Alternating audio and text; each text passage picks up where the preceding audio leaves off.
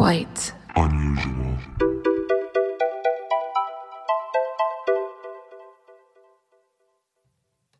Hello Hello. and welcome from 471 feet below sea level.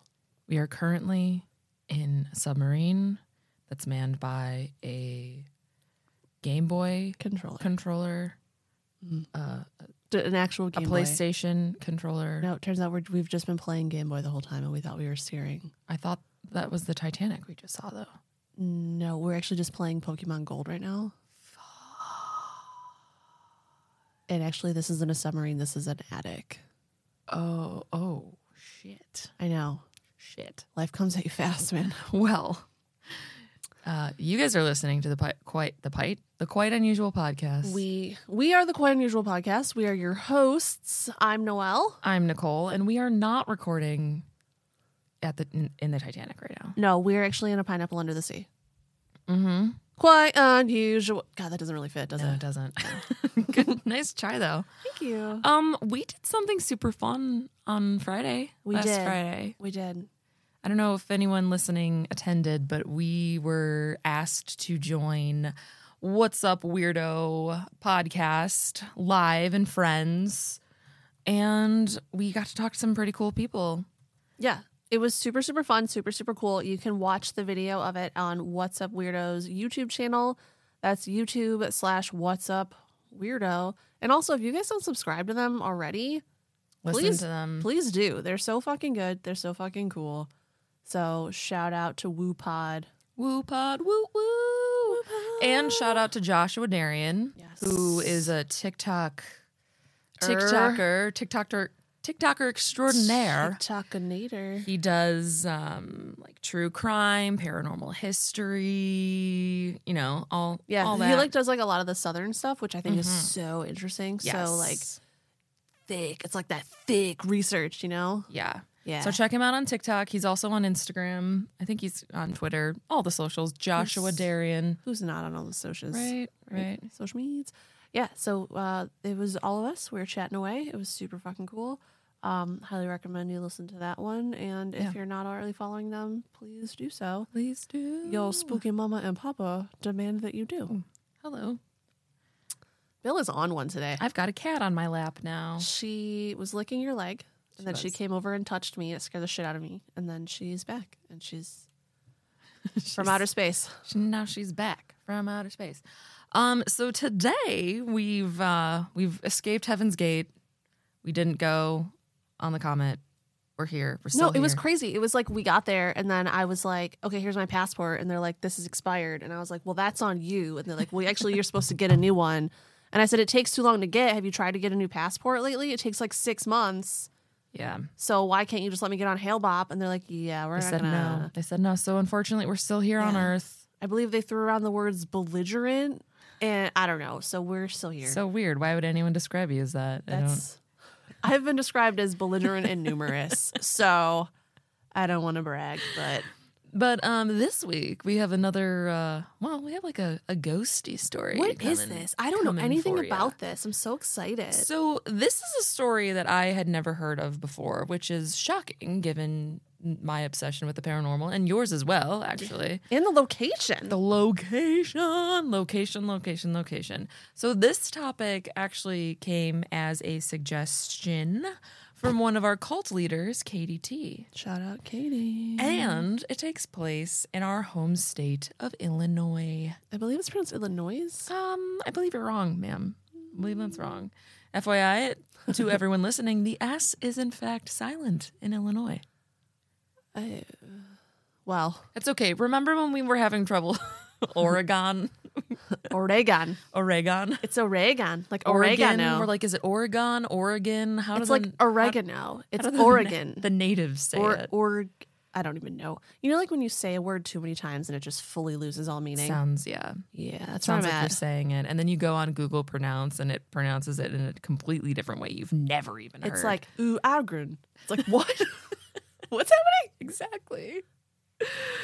Yeah, so I don't know if you've got. If do you have any more banter that you'd like to banter about? Uh, no, we actually got a, a review recently that said that we, We banned too too hard. They said cut down on the banter. Band too hard. Uh, So I'm done banting for the day. Motherfuckers trying to fine us. They fucking they hate us because We banter too much. that's yes, that's exactly All why they right. don't like us. well, uh, we'll keep it under uh, seven minutes for you guys. I'm gonna banter so fucking hard later in this episode, though. You watch out. You watch out. Be prepared. There will be banter. I'm just gonna disclaimer. Okay. Banter it up. All right. So shall we get into it? Yes, I'm very excited to learn what this is. Okay. So if you haven't guessed by the title, this story takes place in the small, small town of Watseka, Illinois.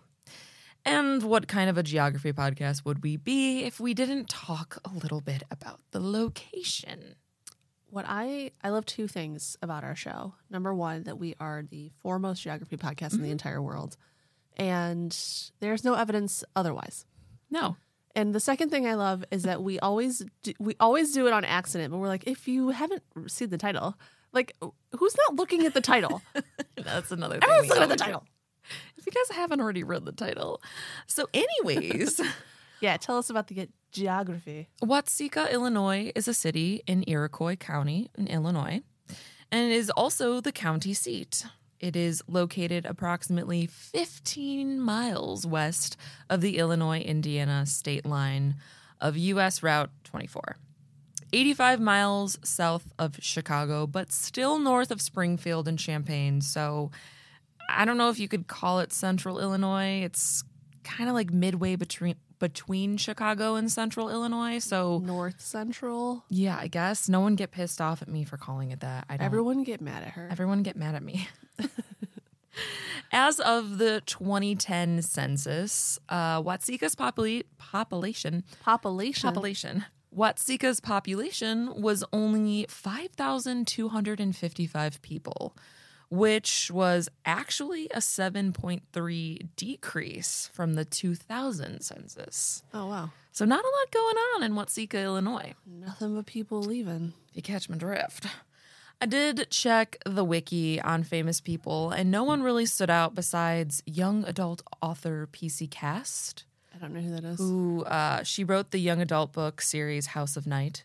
I You ever hear about that? no. I live in a house and sometimes it's night.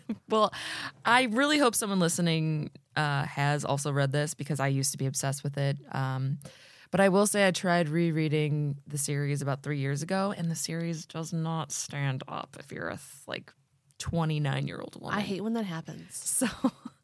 Um, I do want to bring something up that I recently looked up about Watseka because I knew we were doing the Watseka Wonder. Oh, okay. I know nothing about this story at all, Good. She's going in blind. but I have some very exciting news Okay. in regards to what's kind of been going on in Watseka. All right. Give Okay. us give us what's been going on. Give us the deets. Okay, so last year, okay, Yes. 2022, the year of our Lord, hmm there were in Ir- in Iroquois County, Mhm. 309,500 acres of corn planted. And almost all of those acres were harvested.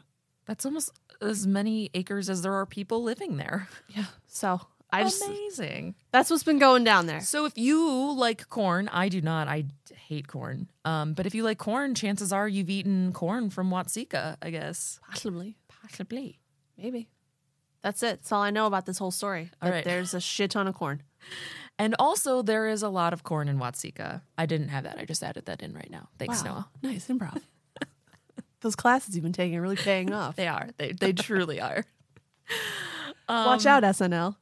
Anywho, niche.com gave it a rating of a C Oh. and said most residents are retirees just looking for a quiet place to retire and grow some corn, I guess. But the town wasn't always a snoozy retiree town. Wait, I just want to. That's so mean that they rated the city a C. What does that even? I so they judge by I don't know if you like ever looked on like wanna live there. No, They judge on like crime. Oh. um, like I guess like the, the um quality, of it, I quality, guess? like the activities you can do. There's like a bunch of things that they go by. It's not just like there's too much corn here, give it a C.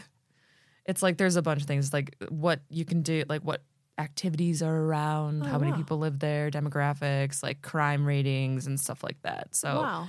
I'm gonna say this is probably a C because there's not much happening. It's just like a bunch of corn everywhere. So That's crazy. I'm gonna look up what. Oh, keep going. I'm gonna look up uh, what number the best places is to live. Oh, I've done it before. There's a, there's quite a few. They're all very very very expensive, and I will never be able to live there. But uh, yeah. So sad. Oh, the the nightlife got a B plus. Oh, at in So- Watseka, Sure did. a lot of corn happenings. It's popping. Corn parties. Children of the corn. Um, back in the late 1800s, a story would rock this tiny town, bringing nationwide attention to Watseka, Illinois. And that story would be the story of the Watseka Wonder, which involves two separate families. We have the Roff, Roff family and the Vennum family, which cool last name, right? Super cool. But every time I hear the word Venom, I think of that Eminem song that he wrote. Venom, Venom, Yes, that he wrote for the movie Venom. And then just said Venom Like a bunch of times. repeatedly, and that But he- was yeah. the song. But he was Eminem, so like he could get away with it. Every time I see or hear the word Venom in my head, I go Venom, Venom, Venom. Every time. There's no lyrics, just him saying Venom Just over and over again. Yeah. So these two families lived on two opposite sides of town. They did not know each other very well. The men of the households knew each other in passing, but like that was it. So they weren't friends. They were paths didn't cross. They were opposite sides of the town. That's going to be important information. Okay. So, our story first starts with a girl named Mary Roff. And Mary Roff was known to have cataleptic fits, which began when she was just an infant and continued on and got a lot worse as she grew older. What is a cataleptic fit? Well, I'm so glad you asked. it happens to a person who has catalepsy. Okay. What is catalepsy, you ask? Please tell me it involves kittens. Why, yes, I will tell you that question that you asked me. Catale- Nice. Catalepsy is a nervous condition, and according to the Merriam Webster dictionary, it puts the person in a trance like state marked by loss of voluntary motion in which the limbs remain in whatever position they are placed. Oh, okay. So it's like your body kind of like freezes. Yeah, so basically, it causes a person's body to become stiff and rigid just out of nowhere, almost as if they're dead, but they're alive still, but they just like can't move. Oh my god. It's almost like rigor mortis, but they're still living. and she had this as a child? yes, That's started when she was younger, and then progressively got worse, which also sounds scary AF. Yeah, dude, that sounds so scary. And it can be a symptom of Parkinson's and epilepsy, and can also be a symptom of cocaine withdrawal. Okay, all super sad, but it is reminding me of those fainting goats, which is kind of cute. Fainting. Oh, fainting goats. It can be caused by schizophrenia treatment using antipsychotics like halo, haloperidol, and can also be brought on by using ketamine. So there are certain things that can cause this to happen in a person, but yeah, mostly it's just like a medical condition. Super sad. So when Mary got older, she told her parents, Dorothy and Asa Roff, that she could speak to spirits when she was in her cataleptic trances, Whoa. which both intrigued and concerned her parents and also the people in town. Do you know if a person that's having one of these episodes can speak or are they completely frozen? I think that they can because um in some I mean further on we'll see that like they do talk when they're I think there are different levels of the fit, like the trance Oh, or the fit like some you might be like still mobile. I don't know if you completely go as rigid like right off the bat and just like frozen. Yeah. I think there are different like levels to the fits. Oh, like okay. sometimes they could be worse than others. Okay, that makes sense. So some people saw it as a sign of possession or being in supernatural or like being of a supernatural nature, while others just believed it was like a medical anomaly, And this is the 1800s. Yes. Oh, okay. Okay, okay. Which I think we can say they probably didn't understand catalepsy very well in the mid 1800s. But there was also some really creepy things happening with Mary, also. So that's kind of what led people to be like, wait, is there something paranormal going on? Oh, totally. And I mean, in the mid 1800s, like we don't have a very firm grasp. Like surgeons are also still barbers at this time. Like they're like, we don't know what's gonna cure you. We're just gonna bleed all this blood out of you and see if it works. Oh, I see. She's got too much blood in her body. exactly. Put some leeches on it and cut her open. That's literally what they did. That'll make her go to sleep. So, or just like pumped everyone with morphine. That was another technique. Replace all her blood with morphine. That'll help her. So Mary, Smoke this tobacco, child. You'll be fine. It's just like, I fucking love. We got to do like an old Old-timey. like. medical practices. God, we got to do an episode on that, man. That would be pretty fun. Pretty fun. it's fucking crazy. So Mary supposedly was able to read any book while completely blind- blindfolded.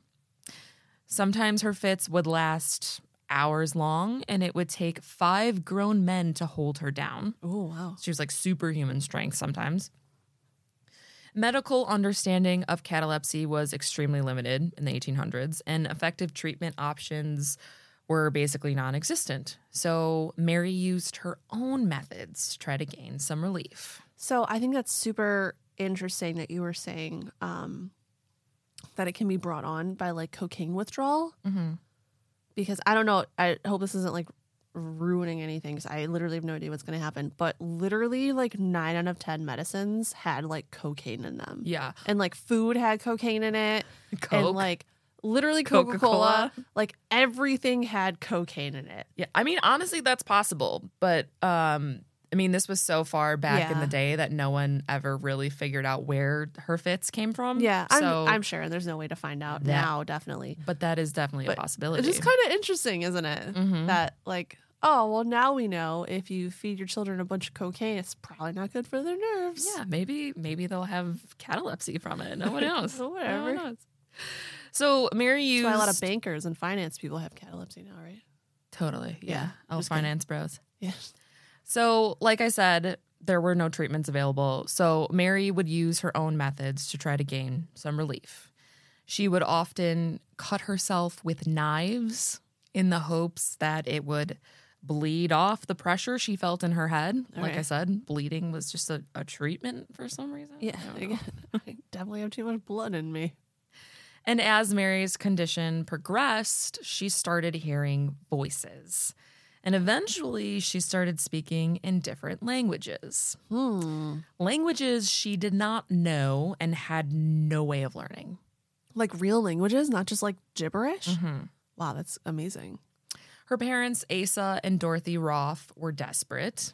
All they wanted was to help their daughter and provide her some sort of relief for her condition. They felt it was best for Mary and her condition if they committed her to an insane asylum so she could receive proper treatment, or I guess whatever treatment they could give her. So, because, I mean, they didn't have much. Yeah, I wonder though, like, you know, like what what does that mean? Because at the time, like insane asylums were like not great Mm-hmm. for sure. I think for them, it was just they really didn't know what to do with her. Yeah, it was like too much to handle, probably. And there was like n- doctors were just like, we don't really know what's Yeah. going on. And they were like, well, we can't really keep an eye on her 24 7. oh yeah, yeah, that makes She's sense. cutting herself to give mm-hmm. herself relief. Like, we need to put her in a place where she Where can be monitored, cut her for her. maybe lobotomize her. Oh, yeah. knows, you know, all that, all that kind of shit. So Mary ended up dying in the asylum at the young age of 19. Some sources say in 1865. The year is kind of murky, so we're just going to say 1865 or around there. Mary's death shattered her parents' world. And after Mary's tragic death, her parents turned to spiritualism to try to find meaning and solace in this tragic death. Asa, her father, especially embraced spiritualism. It offered him a glimmer of hope that he would be able to connect with his departed daughter once more. So he really dove into uh, the teachings and practices of spiritualism, like seances and stuff like that. He attended seances with other spiritualists and tried communicating with Mary. He also explored mediumship with automatic writing, and he had many interactions with Mary's spirit, which brought him comfort and reassured his belief in the afterlife. Yeah, spirit. I mean, we've talked about it a bunch of times. Spiritualism was huge at this time, Mm-hmm. like like a huge movement that just swept across the country. Also, I think it's really interesting that this was kind of like encouraged and like a widespread like belief at the time. Mm-hmm. When only like 150 years before that, if you said that you were communing with spirits, they would burn you or hang you. It was like a witch. demon, witch. Yeah. But now they're like, oh, he's just talking to his dead daughter. It's fine. Well, I think it was kind of, I would say like half and half because then, then on the other opposite end of the spectrum, you also had like those uber religious people who were like, that's the work of the devil. We can't do that. Oh, there's Like, always going to you be know? that. But Yeah. But Yeah, for I mean, for the most part, people were like, yeah, we want to know. We want to know Mhm. what happens when you die, which is, I mean, the age old question. We still, everyone wants to know that, right? yeah. No, I'm good. No, I'm just to let whatever happens, happens. yeah, who cares? Que sera. so that's just a little background for you. I promise it will be vital information to the rest of our story. Which brings us to a girl named Mary Lurancy Vennum, who also just went by Lurancy Vennum, which I think is a super dope name. That's a super cool name. Lurancy Vennum. Yeah. So we'll call her Lurancy as to not confuse with Mary Roff because I guess her name was also Mary, but she was mm-hmm. Mary Lurancy. So Lurancy Vennum was born in 1864 near Watseka, Illinois. So she was born kind of around the time when Mary died. Mary had passed away. Okay. Lurancy was the daughter of a respective of of respectable parents, and she lived in Watseka, which at the time had a population of about 1,500 people. Lurancy and her family were Methodists. Her father, George Vennum, worked as a carpenter, and her mother, Mary Vennum, I guess Mary was the name back then. It was so chic. So chic. Well, Mary, her mother, took care of the household as women did back then. They were also snake handlers, which is where they got the last name Venom. Venom. Lurancy was a cheerful child. She was known for her kind hearted nature and warm demeanor. She attended the local school and was very keen to learn. She was well liked in school by her classmates and teachers and was very active within the school. Lurancy's life was normal and typical of a rural community during that era. It wasn't until the afternoon of July 11th, 1877, when the turning point in her life came to be. Some accounts pin her at only being 11, but others say she was like 13 or 14. So we'll just say somewhere preteen ish. Okay, so pretty young. I'm, I'm sure they didn't keep super great No. records back then. No. So in the afternoon of July 11th, 1877, Lurancy was sewing with her mom when she suddenly fell ill. Lurancy fell on the floor unconscious and remained in this state for the next five hours. Whoa. And this would be her first episode. Oh, I just got goosebumps. So the following day, a similar occurrence took place, except this time she suddenly fell into an epileptic fit. Lurancy Vennum was unaware of her surroundings and began to speak. She said she was in heaven and that she was accompanied by multiple spirits that she described in great detail. So she was at her home, but in her mind, she was tran- transported to heaven and she was just seeing spirits everywhere. Okay, I see where this is going. One of those spirits being that of her recently deceased brother. And her super religious parents grew very concerned of Lurancy's newfound ability and they thought she had just gone insane. So at the t- as time went on, her episodes and her trances or her fits, as they referred to it, became more and more frequent and longer, and her fits could last from anywhere between 1 to 8 hours. And she and they could reoccur 3 to 12 times a day. Oh my god, this poor girl, dude. Yeah. Her parents sought out medical attention, but it was only 1877 and no doctor knew what was going on. Oh, okay. I've taken a look at your girl and I think I know what the problem is. too much blood. Okay, here's what we need to do. We need to take out about 80 to 90% of her blood and replace it with liquid. Morphine. Uh, that's a great idea. I was going to say liquid cocaine, but morphine. You know what? I was just drinking a bottle out in my truck. I'll go get it now and we can use that. I'll spit on it to clean the needle. So no one could offer poor Lurancy Vennum any remedy or treatment to alleviate her condition. Kind of like Mary Roff. Except, yeah, the bloodletting. Yeah. So by January 1878, Lurancy's condition had worsened to the point where her family concluded that she was beyond saving and that there was just no cure for her. And they decided the only option was to admit Lurancy to an insane asylum. How interesting. Hmm.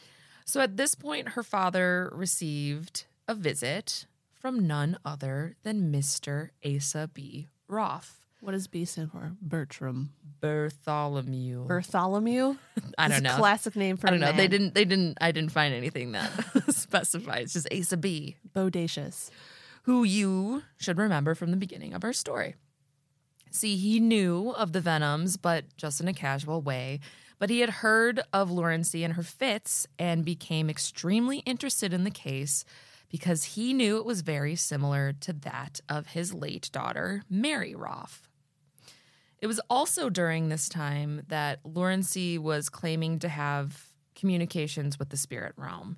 And as we know, Asa was all about spiritualism, and he believed that she was truly speaking to the other side. So he shared the story of his own daughter, Mary, and he told the family that she had exhibited similar conditions to Lurancy. He spoke about how Mary, too, seemed to possess supernatural or clairvoyant abilities while she was entranced in her episodes. I wonder if this freaked them the fuck out, dude. Oh, I'm sure it did. Her, uh, Lurancy, the Vennums were extremely religious. They were Yeah. Methodists. Yeah. So they weren't even considering that she, any of it could be possible. They were just like, she's insane. Yeah. That's so crazy. So Asa told them how he felt that his daughter Mary was wrongfully labeled as insane, but that he believed that she was truly seeing what she was claiming, and he also believed that Lurancy was going through the same thing. Asa truly believed that she had made contact with the spirit world and believed Lurancy and his own daughter Mary shared these abilities. He felt his daughter was wrongfully labeled insane, and he also felt that Lurancy was mentally sound and that, that they, they were doing the same thing. They were just meant, they were labeling her as insane Yeah. in the like, same way. Like basically the same thing or something similar is inflicting both of these girls. He believes it. Mm-hmm. Like they're talking to spirits. She's going to heaven, like whatever. And I'm sure that Lawrence's parents are like, okay, you can leave. right. Sounds like you have a little too much blood. Well, and he knows what I mean, what happened to his daughter when it, Yeah. she went into an insane asylum. I mean, she passed away shortly after. So he was trying to prevent it from happening to their daughter, daughter as well. So Mr. Roff pleaded with Mr. Vennum not to commit Lurancy, and Mrs. Vennum was on his side, actually. So they decided to contact a physician from Janesville, Wisconsin, who was a medical professional, but was also a spiritist. There's ghosts in your blood. On the afternoon of January 31st, Dr. E. Winchester Stevens Dude, I love these names. They're beautiful. made his first visit to Lurancy, accompanied by Mr. Roff. He found Lurancy sitting by a stove, slouched with her elbows on her knees and her hands supporting her chin. Her feet were curled up on the chair, and her eyes had a staring, aged appearance. Lurancy seemed to be in a bad mood, refusing to even shake hands. And she also addressed her father as Old Black Dick, and then her mother as Old Granny. Old black dick and granny. Fucking sick burns, Lawrence. Yeah. So she was like, she was not herself. Let's This old dick over here, fuck him. She's just out of it. However, her demeanor changed suddenly when she declared that she realized Dr. Stevens was a spiritual doctor who could assist her. Because She claimed to be willing to answer any questions he had. Everyone else, she was like, F you. But Dr. Steven, she was like, yeah, Well, because it's taking it seriously. She's Right. like, I'm going to heaven. he's believing her. Yeah. And he's like, I know. And she's like, wait, what the what? But old Dick and Granny over here said I'm fucking full of the devil. old Dick and old Granny, Old Dick and old Granny. mom and dad. Mummy. When he questioned her, she stated that her name was not Lawrence Vennum, but it was Katrina Hogan. And she claimed to be a 63 year old who had arrived from Germany through the air three days prior. That's crazy. That's so cool. Yeah, so that that could be why she was calling her parents names because she was like, "I'm not Lurancy Vennum." I don't know you. She then altered her tone and admitted to lying and told everyone that she wasn't Katrina Hogan. She was a boy named Willie Canning who had passed away but was now here because he wanted to be. I like that. Why are you here? I don't know if I want to. Because I want to be. Because I want to be. And this continued for over an hour, causing her parents to perceive it as insane talk. Until suddenly she threw her hands up and collapsed into a state of rigid catalepsy. Okay, so this is giving split. This is giving schizophrenia. Mm-hmm. This is giving multiple personalities. Yeah. And then this doctor's like, "Well, no, I know that you're this Sherman lady because you just like told me a really great recipe for apple cake." Right. And then she's like, "Oh no, I know you're this little boy because you just told me about like baseball cards and who the fuck gives a shit about that except for children." And and then- then, she just falls into this Yeah. Fainting goat state. Which reminds me, if anyone's seen the movie uh, The Exorcism of Emily Rose, Yeah. you know how she like gets in like those like she's in like a back bend and her hands are all like and she's rigid and she's stiff and she can't move.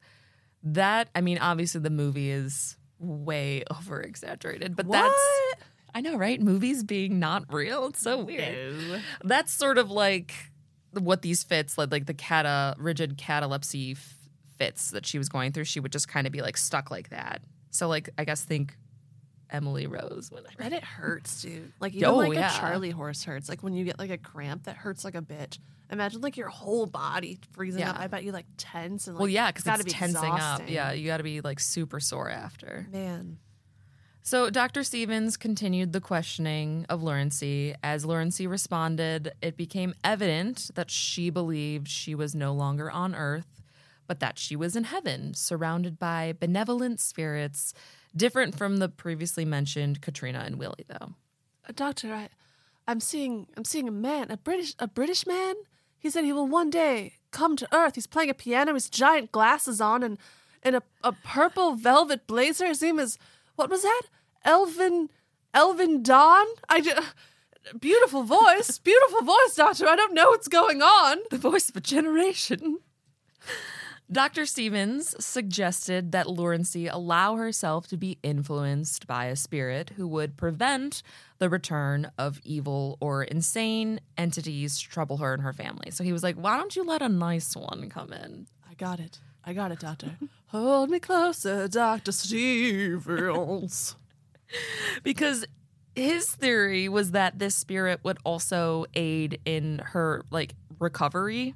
Like he was like, if you let a good one in, maybe they will cure you. Makes perfect sense. Just like if you eat a broccoli, you won't get Rickets. there. Yes, I forgot that that's how you were raised. That's what my dad used The to tell me. constant fear of rickets. If I didn't eat a green vegetable at dinner, I was going to get rickets. you guys, I'm proud to announce Nicole has been ricket free since I- '93. I have uh, because of those green vegetables I ate. I was terrified not to. I don't even know what rickets is, but it sounds so scary. It's like a uh, it's like a thing that like pirates and shit get because they they're on the sea for like oh. months on end and they, And they can't, can't eat eat broccoli. fresh yeah, produce. Like oh no. So Lurancy agreed to Dr. Stevens with like letting this good spirit in and mentioned that among the spirits around her was run one recommended by the angels for this specific purpose. It was, she said, the spirit of a young girl who on earth had been named Mary Roff. And she, but she didn't know Mary Roff. She did not know Mary Roff at all. Interesting. I wonder if she'd ever heard her name. Well, I mean, Asa was there. Like I said, this is all Yeah, all right, keep going. We don't going. know what's what's what was suggested, what was Who not, if it's real. I mean, choose to believe or not believe. That's your prerogative. But yeah, this is these are the facts that we have presented You know what? us. It is my prerogative. Thank you for reinforcing that. So when she was like, "Oh, there's this girl here. Her name's Mary Roff," Asa was like, "Why?" That is my daughter, who has been in heaven these 12 years. Yes, let her come. We'll be glad to have her come. Yes, a classic mid Illinois accent. I mean, I would know. That's how they speak down there. I would know. That's that's sure. So Lurancy was like, okay, sure. So now she was now possessed by the spirit of Mary Roff. And Elton John's future spirit was like, oh, He's like, no. so she insisted that she was now Mary Roff, and she refused to acknowledge her own mother and father, and she demanded to be taken to Mr. Roff's house. And hearing this astounding information, Mrs. Roff and her surviving daughter, Minerva, who was now married to a Mr. Alter, so she was Minerva Alter, not Roff. that's also a very cool name though. I know, right? So they heard of this new development that Mary was supposedly possessing another girl. So they immediately went to visit Lurancy. And as she saw them approaching the window, she joyfully exclaimed, Here comes Ma and Nervy. Nervy was the nickname that Mary had used for her sister during their childhood. Kind of creepy, right? So, how the hell would Lurancy know that if she wasn't being possessed by Mary Roff? She did not know the family before this, so she would have no way of knowing that nickname. So, Lurancy rushed to the door because also remember, she was she wasn't even alive when Mary was alive. She was born like as Mary died, so it's not like they hung like out. within like the same twelve month period, basically. Mhm. So it's not like they hung out or they were in school at the same time. Yeah. Like sh- Mary passed away and then Yeah. she was born. So Oh. so Lurancy rushed to the door and she embraced both of them, showering them with hugs and kisses, all while making references to past events that Lurancy, in their opinion, could not have known anything about. So she's like bringing up stuff that only Mary would know. Okay. Mr. Roff arrived and she greeted him in the same affectionate way while treating the members of the Vennum family as if they were just complete strangers. I don't know you. That's my purse. the Vennums at this point believed that Lurancy was just completely insane. And the Roffs, however, were just delighted they had their girl back. I'm just imagining the Vennums being like, no, none of this is real. Like, what the? what is happening? Lurancy, or I guess Mary, as she was going by now, said she wanted to go home.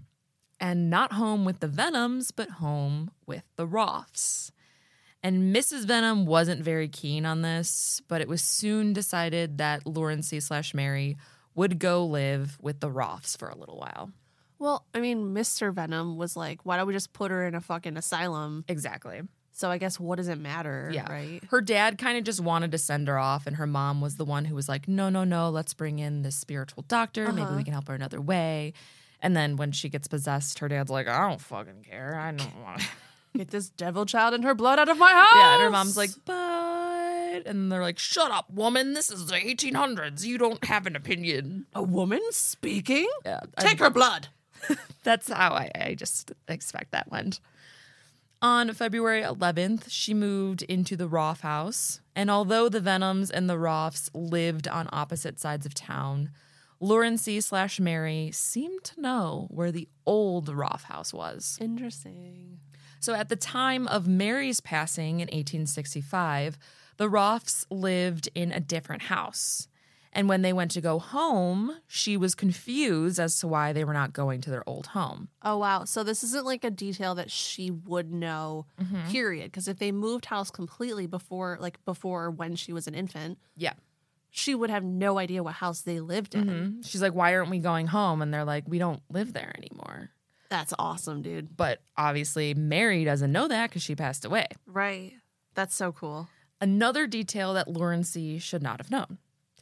Uh, once they got to the house, Lurancy slash Mary went through the home, identifying familiar objects, Once again, information that Lurancy would know nothing about. Mary, on the other on the other hand, would know everything about. This is my swear jar. Fuck, I found it. The Roffs were so happy. I mean, they truly believed that their deceased daughter had come back to life and was currently occupying the body of Lurancy Vennum. That's fucking cool, dude. They asked how long Mary planned on staying in Lurancy's body, and she told them that the angels would allow her to stay until sometime in May. So this is February, remember. So Okay. she's she's got a couple months. She had no memory at all of Lurancy or her life, but she recollected everything of Mary's life.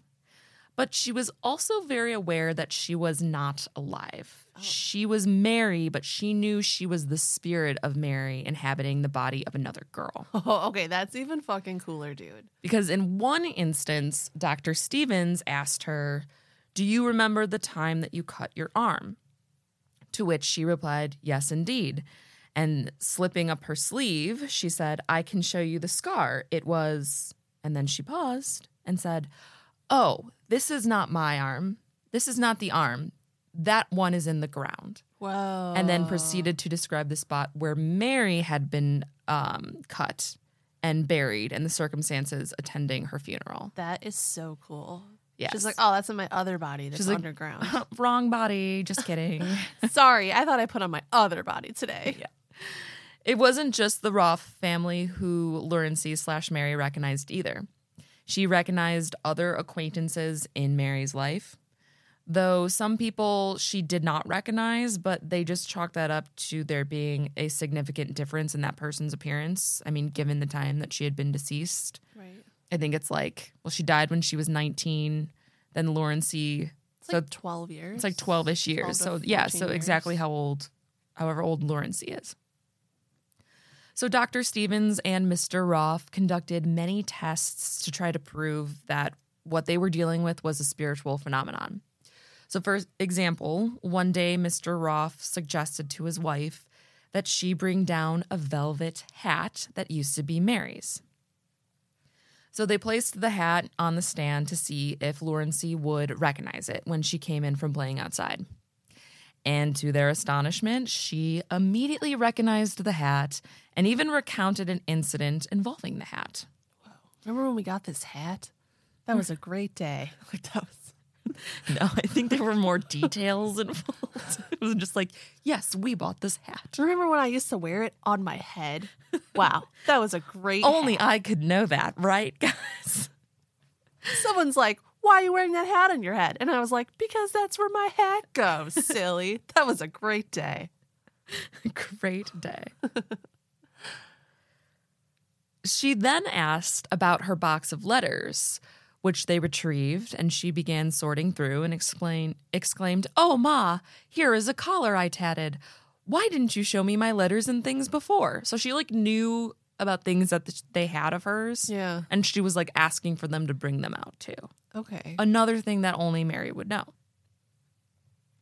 So she accurately identified various mementos from Mary's childhood, all of which happened long before Lurancy was born. And she also displayed some of Mary's clairvoyant abilities. Because if you remember, before Mary passed, she was mm-hmm. like saying she was like speaking to ghosts and stuff. Ma'am, I'm sorry. My daughter is just screaming. she's hungry. She's honky.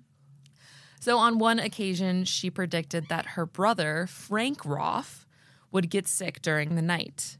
And then around two o'clock in the morning, Frank experienced symptoms resembling a spasm and a congestive chill. So, Lurancy slash Mary instructed Mr. Roff to go get Dr. Stevens, who happened to live next door, even though he was supposed to be elsewhere.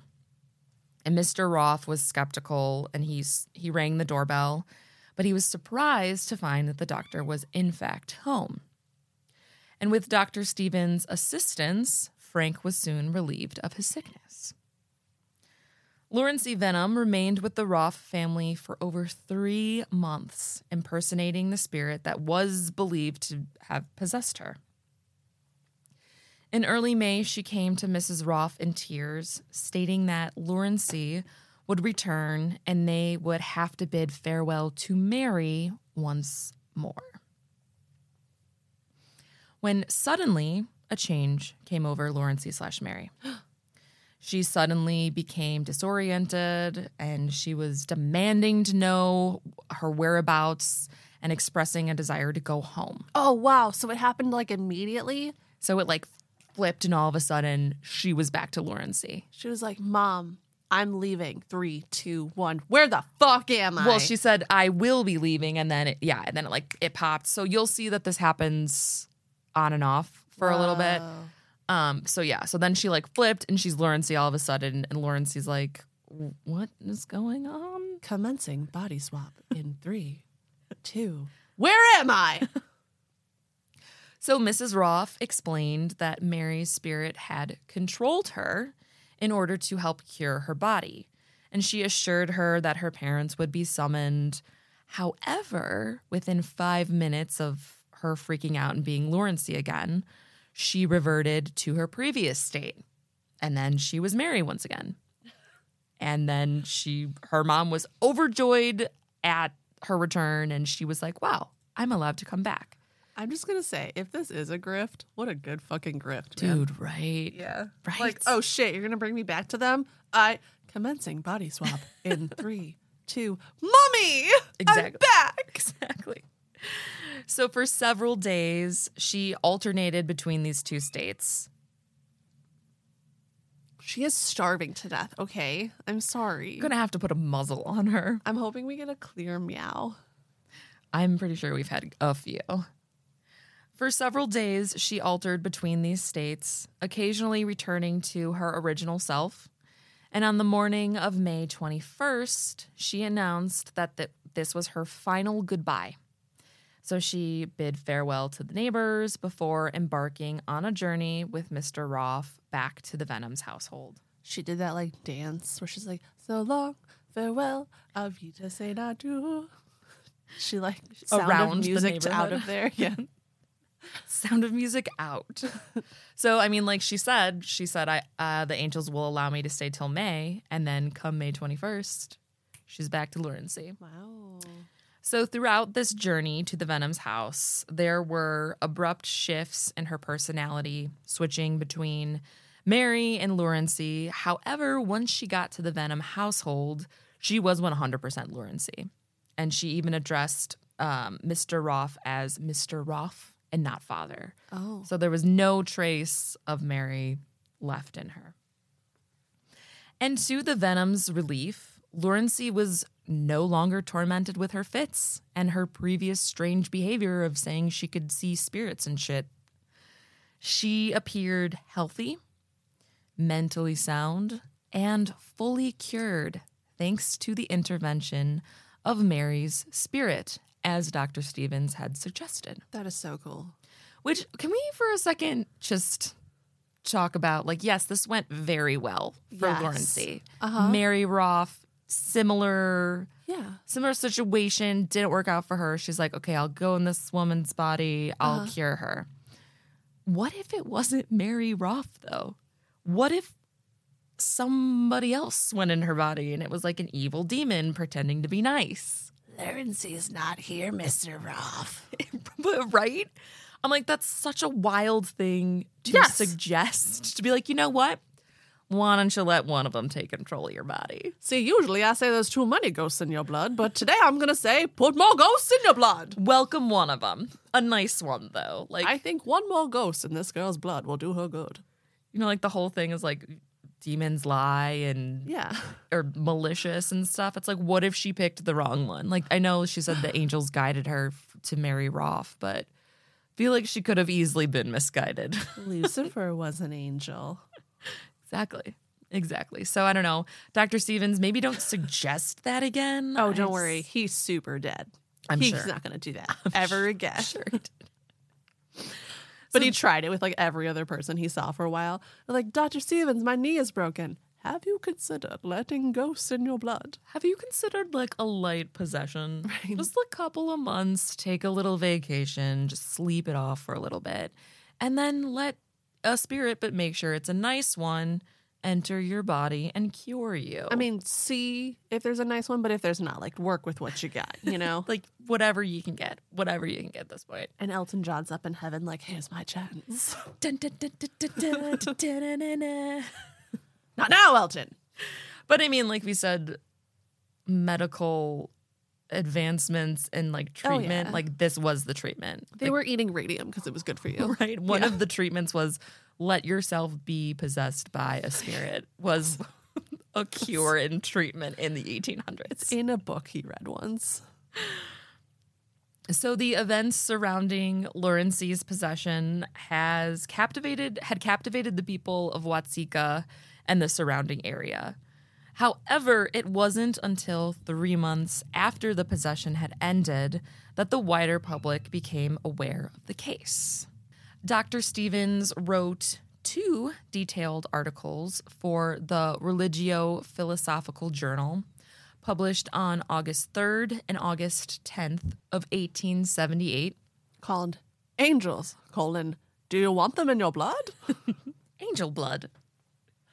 And these articles provided a comprehensive a comprehensive account of the events and emphasized Lurancy's ongoing well-being. That's what I'm saying about like re- like this being like the standard of medical doctoring at the mm-hmm. time. They're like, yeah, publish it two times. Right? For sure. Hey, look That's at real. check this out. Look how we cured a human. And on the next page it's like eating glass, colon, good for your teeth, question mark. Eating glass. you got that glass eating glow about you. Thank you. I've been eating glass. Dr. Stevens firmly believed that Mary Roff's spirit had truly revisited Earth in Lurancy's body and that this vi- that visit was the reason for her cure. This spiritist perspective presented by Dr. Stevens and Mr. Roff was naturally contested by skeptics Yeah, no shit. who just thought they were full of shit because Yeah. I mean oh, okay. There was a possessed girl and then you told another girl who was dead to go inside of, and now she's good. Okay, she's cured. sure. Call the Mayo Clinic. Right. the the Roffs' credibility was questioned because they believed that the Roffs and the Vennums were in on it together. So they're like, clearly these families are pranking us. Like we're getting punked. This isn't they they planned all of this. I was wondering why he was wearing that trucker hat. that won't even come into style for 200 more years. Well, the angels told them that it, it would be on trend. So Von Dutch, we hate the Dutch. So in uh in order to like I guess make his case, Mr. Roff wrote a lengthy letter to the Religio Philosophical Journal denying any fraud and provided the names of individuals who could vouch for his integrity. He concluded his letter by saying that he would not risk his reputation by participating in the publication of a false narrative. So, following this, the Religio Philosophical Journal published several letters from reputable professionals in Illinois who endorsed Mr. Roff's character. The editor, Colonel J.C. Bundy, Amazing. John Candy Bundy is his name. John Candy Bundy the first. this is amazing 1800 name. but- Amazing. So he expressed his confidence in the truthfulness of the narrative, saying that he knew the witnesses personally and he considered their accounts to be truthful. If my friend says there's a dead girl's body inside of his daughter, then I believe him. Exactly. Colonel Bundy also, I don't know why that's so funny. It just is. I don't know why. Colonel Bundy also vouched for Dr. Stevens, stating that he had known the physician for years and had complete confidence in his honesty. That man has taken several gallons of my blood. I trust him irrefutably. what do you think they did with all the blood they were seeping from people? I don't know. Drank it. Vampires. So, What if the doctors were vampires and that's why they used it as treatment? whoa. So they could go undetected. Whoa. Oh my God. Oh my God. Did I Wait. just figure it out? Oh my God. Was that a knock on our door? Oh shit. They're onto us. So, with these endorsements and testimonials, more and more people started to believe that it actually might be true. I have to say though, it's just like three men being like, "No, he's a good guy. Trust him." Right. And like that's all it took back then. Uh, my name, I'm a colonel. So, what I say is probably true. By the way, my wife made you some delicious fried chicken. Mm hmm. That was a Colonel Sanders joke. I know. Oh, I- okay. I just had a burp and I was like, mm hmm. Pulling a Chad. Ah, yeah. so at this point, Richard Hodge Hodgson is that Hodgson. Hodgson. Hodgson. So he enters the picture, and he was known for his work with the Society for Psychical Research. Mhm. Hodgson had initially come to the United States to investigate trance mediumship. However, upon learning about the Vennum mystery, he just had to visit Watseka in April of 1890. So Hodgson conducted thorough interviews with the surviving witnesses, including Mr. and Mrs. Roff and Mrs. Alter, who was Mary's sister Nervy. And he also interviewed several neighbors who had firsthand knowledge of the possession because she wasn't it wasn't like they just kept her in the house and like were like we have to keep her here. Like she was like fully walking around the neighborhood like talking to old friends like hey, it's me, Mary. It's me. It's me, Jessica. Mary. so they all answered his questions openly, corroborating the facts presented in Dr. Stevens' narrative. And they even provided some more information about the occurrence that Dr. Stevens didn't publish. So, I mean, Dr. Stevens published the things that he witnessed, but mm-hmm.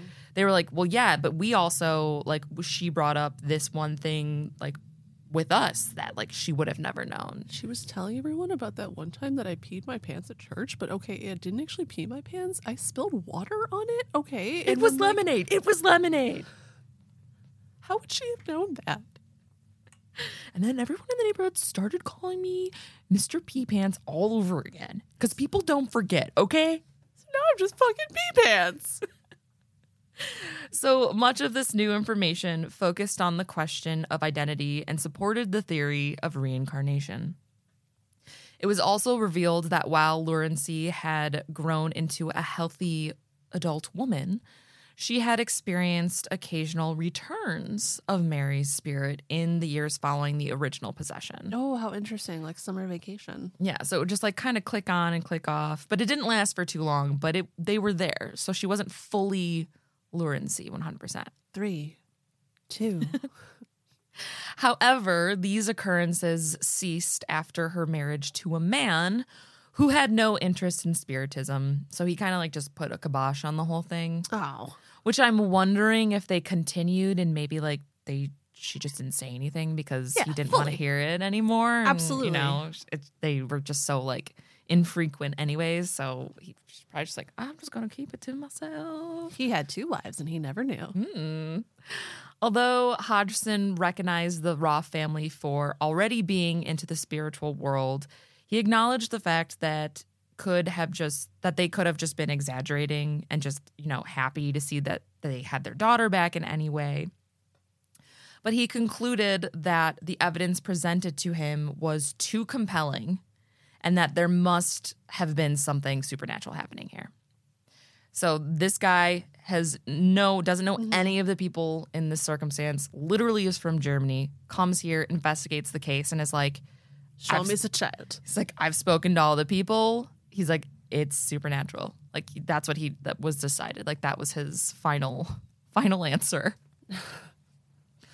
In an account published in the Religio Philosophical Journal, Hodgson describes described the case as unique among supernatural occurrences and admitted that he could not find any satisfactory interpretation of it other than a spirituistic one. I'm going to say something. Don't get mad. Okay. Either this is real Mhm. and this actually happened, which I don't not believe, Mhm. or she simply had schizophrenia. That and they did not know what that was because it was 1877. possibility. It's literally that is. I mean, the skeptics will tell you that that she did, but then you have to counter it with, well, how did she know all these things? Then I mean, I believe in reincarnation. Mm-hmm. I think that this could fully be real. Oh yeah, totally. I'm just saying that they're like, we've never Yeah. seen something like this. Well, Well, and that's the thing with any, I mean, any supernatural case that we've ever covered. It's like, despite, it doesn't matter how compelling the evidence is, there's always going to be that one person who's like, well, actually, it could be this because it could be. people, It could be anything and everything all at once. I've, whoa. That's why she had hot dog fingers. exactly. I mean, yeah, I've met like full adult women like in the year 2023 that do not believe germ theory is real. Literally, a quote from a woman I know is, It's called germ theory, not germ fact. like, no, oh my God, no, that's not Listen to what you're saying. what. So, like, there's always going to be people that doubt it, For even sure. hard scientific evidence. Yes. hmm I mean, yeah, like you said, till this day, people still deny Come scientific on. evidence. It's just a theory. Nope. No, it's not. So, for people who chose to not believe in the spiritualistic explanation, uh, others believe that this case can be explained by secondary or multiple personality disorder. yeah. So, secondary personality disorder can happen as a result of illness. It could be a blow, a shock, a blow to the head, a shock, or any other type of trauma that can literally just make a person believe they are a different person. For example, the case of Reverend Thomas C. Hanna. After a carriage accident, Mr. Hanna lost consciousness of his identity. Memories of his past and basic abilities were just completely gone. However, he acquired a new personality with independent traits. So, sort of like an amnesia, like flip and reverse thing. Yeah, so he just like completely lost who he was as a mm-hmm. person mm-hmm. and thought he was a different person, like mm. a different personality. Oh my god! And then he could suddenly play piano, and he wanted to wear giant glasses all the time, right? She'll name my son Levon. So, in most cases of secondary personality, some characteristics of the original self are retained, like your ability to read and write, like your basic human abilities. Okay, so you just don't like lose literacy. Right. But the new personality, it's like you think you're a completely different person. Like you assume a new name, everything. So, in another case that it's an e- example is the case of Ansel Bourne, Of Bourne identity fame. Jason Bourne's great great grandpa. Ansel, of course. I know. stupid. So stupid. So Ansel Bourne was transformed into AJ Brown and was just completely unaware of his former life. And he even started like life afresh, like a new life as a shopkeeper in Pennsylvania. Oh my God. You know what's so crazy about that? I heard this one story about this guy and he moved, I think it was to like Arizona or something. Mhm. And he became um, just a regular human bartender. What was His his, name? Jackie Daytona? It, you've heard of him. Regular human bartender, Yeah. Jackie Daytona. Yeah. He just started a new life as a regular human bartender. came out of nowhere. Jackie Daytona. you can't see him in mirrors though. It's it weird. was crazy. You've heard of this. Jackie he always Daytona. wore dungarees. So based on these cases, it's not all three of these cases. all, all three of these medical cases that definitely exist and are real. Um, based on these cases, it's not unreasonable to suggest that Lurancy's condition falls into the same category.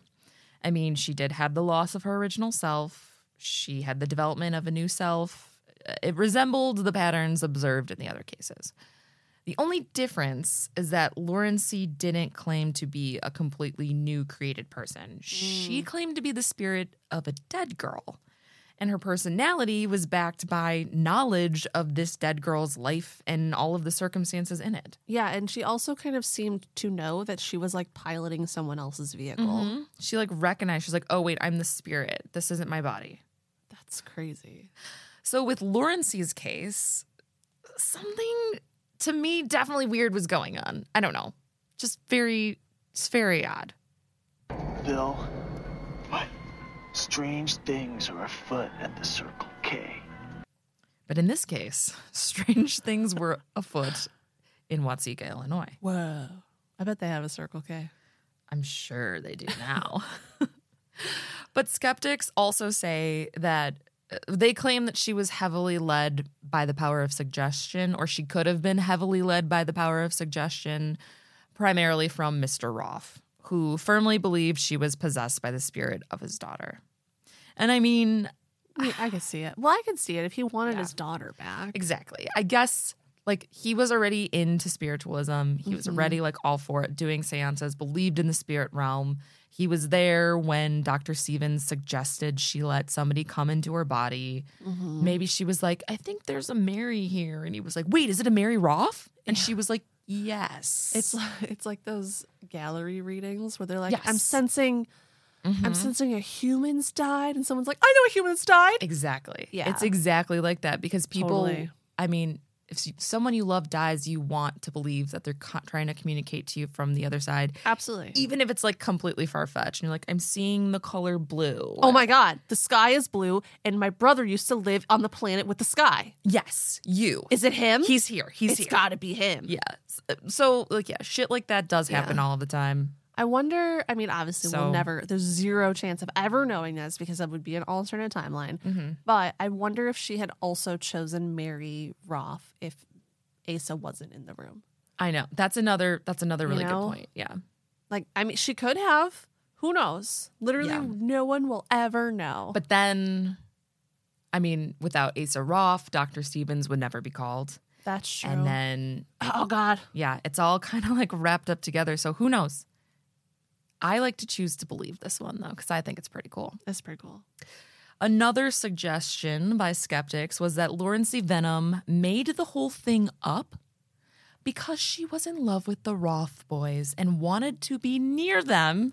So she pretended to be the spirit of their deceased sister, which No, is insane to me. I'm your sister. Should we kiss?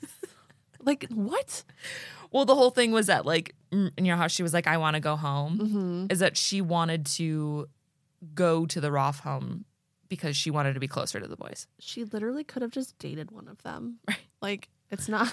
But the thing is, is though, like after the fact, like after she was back to Lurancy and went home, she didn't try to date them. She married a completely different man. right. So I don't know. That just seems kind of like uh, I don't know, mansplaining to me. Yeah, that feels like a yes. A man came up with that for Right. sure. I mean, we've all done stupid things for a person we like, but come on. If she were able to You don't pretend to be their dead sister. That is the most fucked up thing you could Dude, ever do. if she were able to commit to the bit that hard at 13 for a boy, this girl deserves an Oscar. That's all I'm saying. Like, Absolutely. where where is this award for her? right? A boy she never even goes on to date. Yes. Yeah. Yes. So that to me just seems a little far fetched. That was like a little. So I was reading a book in this case. It was like a bunch of like weird cases in like Yeah. old America, like Uh-huh. 1800s America. And this was obviously one of the cases. This was primarily where I got most of my information from. But it was like a little, so they had the whole story, and then it was like a little asterisk at the end. And it Oh, was okay. like, by the way, some people also think that Lurancy was just obsessed with the Roff boys and she made this whole shit up. Like, No. how would she, but how would she know? Like, did she like research the family before? Like, if she really did all of that, There's no fucking way, dude. kudos, girl. Like, I guess. kudos to you. I mean, play the long game, but it didn't even pan out. So No. So, whatever.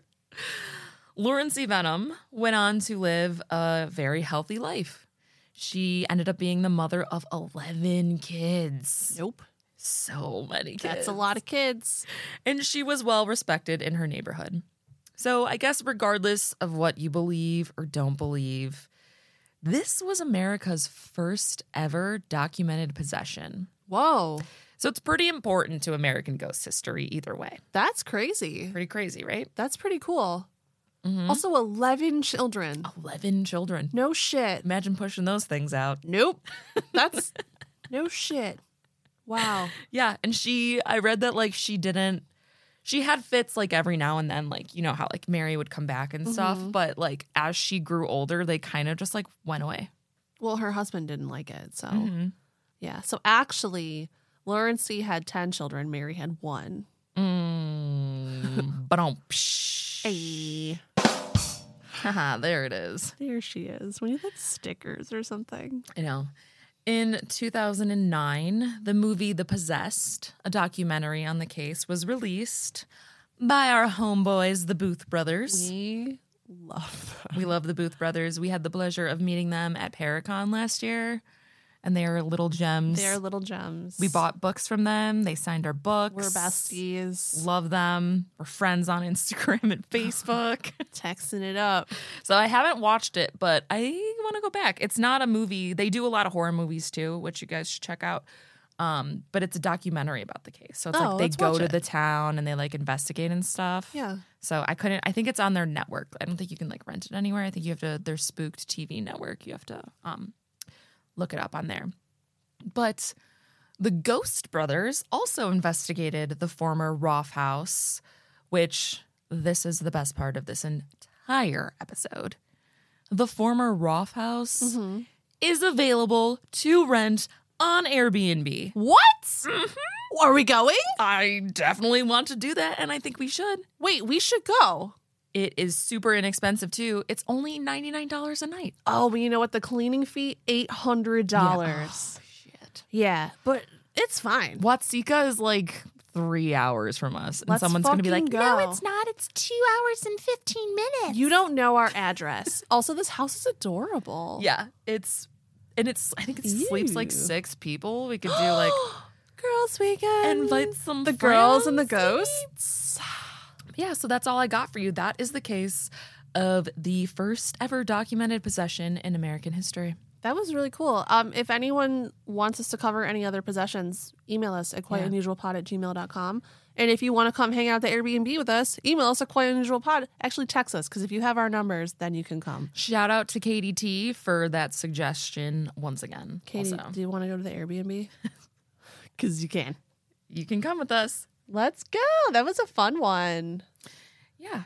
So we don't have a listener mail for you on this episode, but if you would like to send us one, if you want to hear us uh, read your scary ghost stories, maybe your possession stories, Yeah. you can send us um, your creepy, cool stories to quite unusual pod at gmail.com. Also, if you want to hang out with us on the social medias, we're on the Facebook, we're on the Instagram, we're on the Twitter, we're on all the things basically. We're on the Patreon too, which we is like are. super cool. You can find us there. You can find us on OnlyFans at Quite Unusual we Pod. are not on OnlyFans. Stop saying that. People will be looking for us. They do, and I think it's funny. Um, but yes, we do have a Patreon. So if you want to also support our show with your dollars, and we do some fun hangouts, we do some cool stuff. Um, people know what Patreon is, right? It's like a website where like you can like get bonus content, and like we have events, and like we send out like little prezzies, like lots of fun stuff. So you can find us on Patreon.com/slash Quite Unusual Pod. And we actually have a couple new members to, uh, joining our coven, which is what we call our Patreon group of people. Also, we're witches, so it is a witch coven. I would like to personally welcome Mike A. Welcome to the coven. I'd like to welcome Melanie M. And also, I'd like to welcome Cassandra and Maddie M. Welcome to the coven. Welcome to the coven. And as always, remember to celebrate the strange. And keep it unusual. Bye. Bye.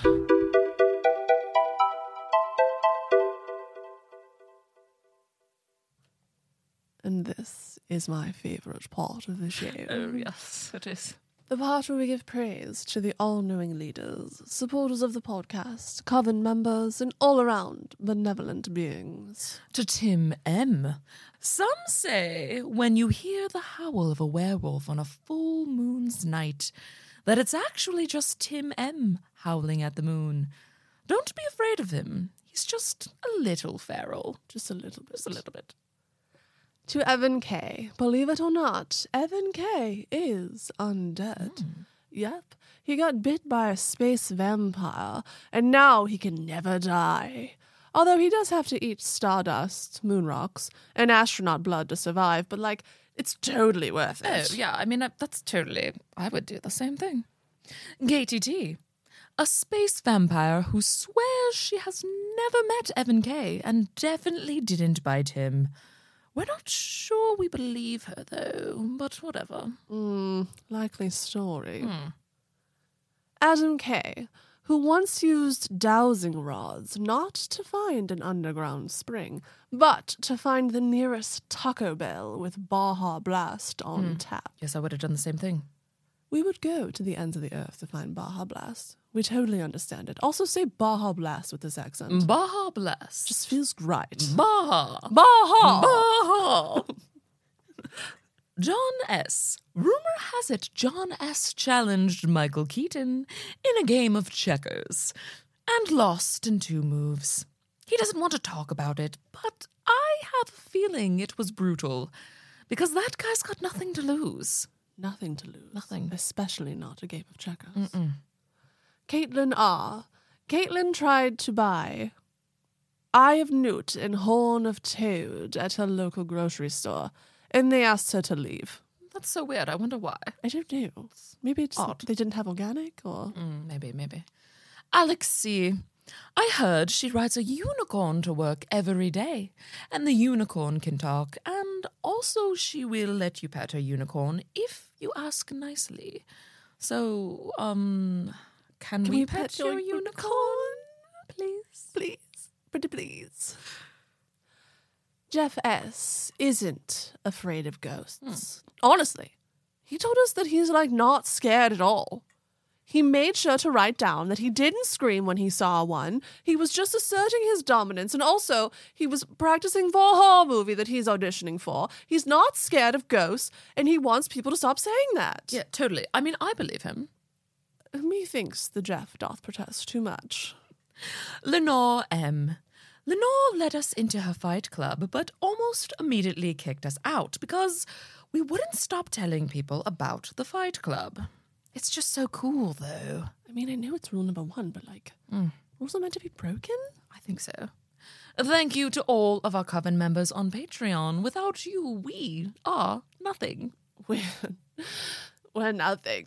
We're not worthy. We're not worthy of your love. We're not worthy of Baja Blast. We're not worthy Not of being even. in the fight club. We're not worthy of hearing Tim's howls. We're not even like a little tiny bit worthy.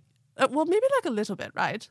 I think we're worthy. Like, like how much? Like five percent, seven Oh, percent, like 13%. sixty-nine percent. 69%. We're sixty-nine percent worthy, so we take it Worthy. back. Actually, Yes. Mhm. okay. Bye. Bye.